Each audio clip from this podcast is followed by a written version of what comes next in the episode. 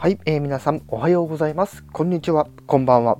どうも、クセ歌手ことにゃむこと、天川琴葉です。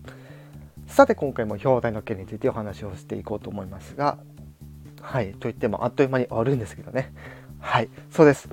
えー、いよいよ今年も、えー、あとね、もう2ヶ月ないと。ね。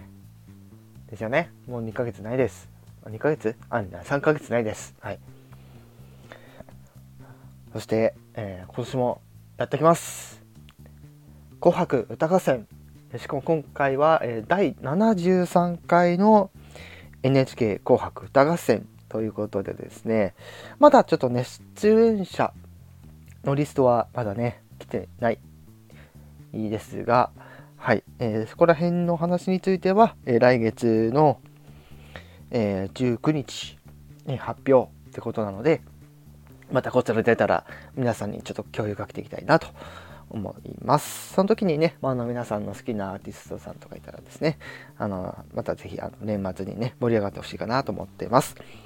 はい、ということでですね、今回その、えー、第73回、えー、紅白歌合戦のえ情報で今上がってきているものとしてはあの司会者、ね、司会の人が誰なるかってお話なんですけどもはいなんと、えー、今回第73回紅白歌合戦、ね、私ねこれ紅白歌合戦毎年見てるんですけどなんやかんやでね、うん、やっぱり好きなんですよねこういうの、うん、ってことで、えー、白組は、えー、大泉洋さん。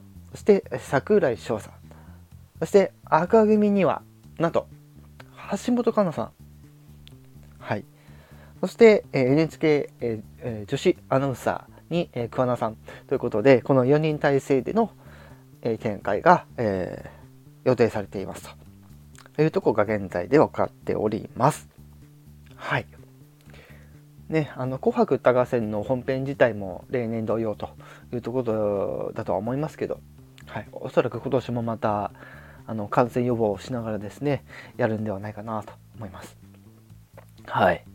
ということで今回もですね非常にあのー、ね楽しみな、ね、楽しみにしているこの誰が出るかっていったところねまた、え情報出たら皆さんに共有していきたいと思いますのでよろしくお願いいたします。それでは今回はこの辺で終わりにしたいと思います。以上、クセ歌手ことにゃむこと天川琴葉でした。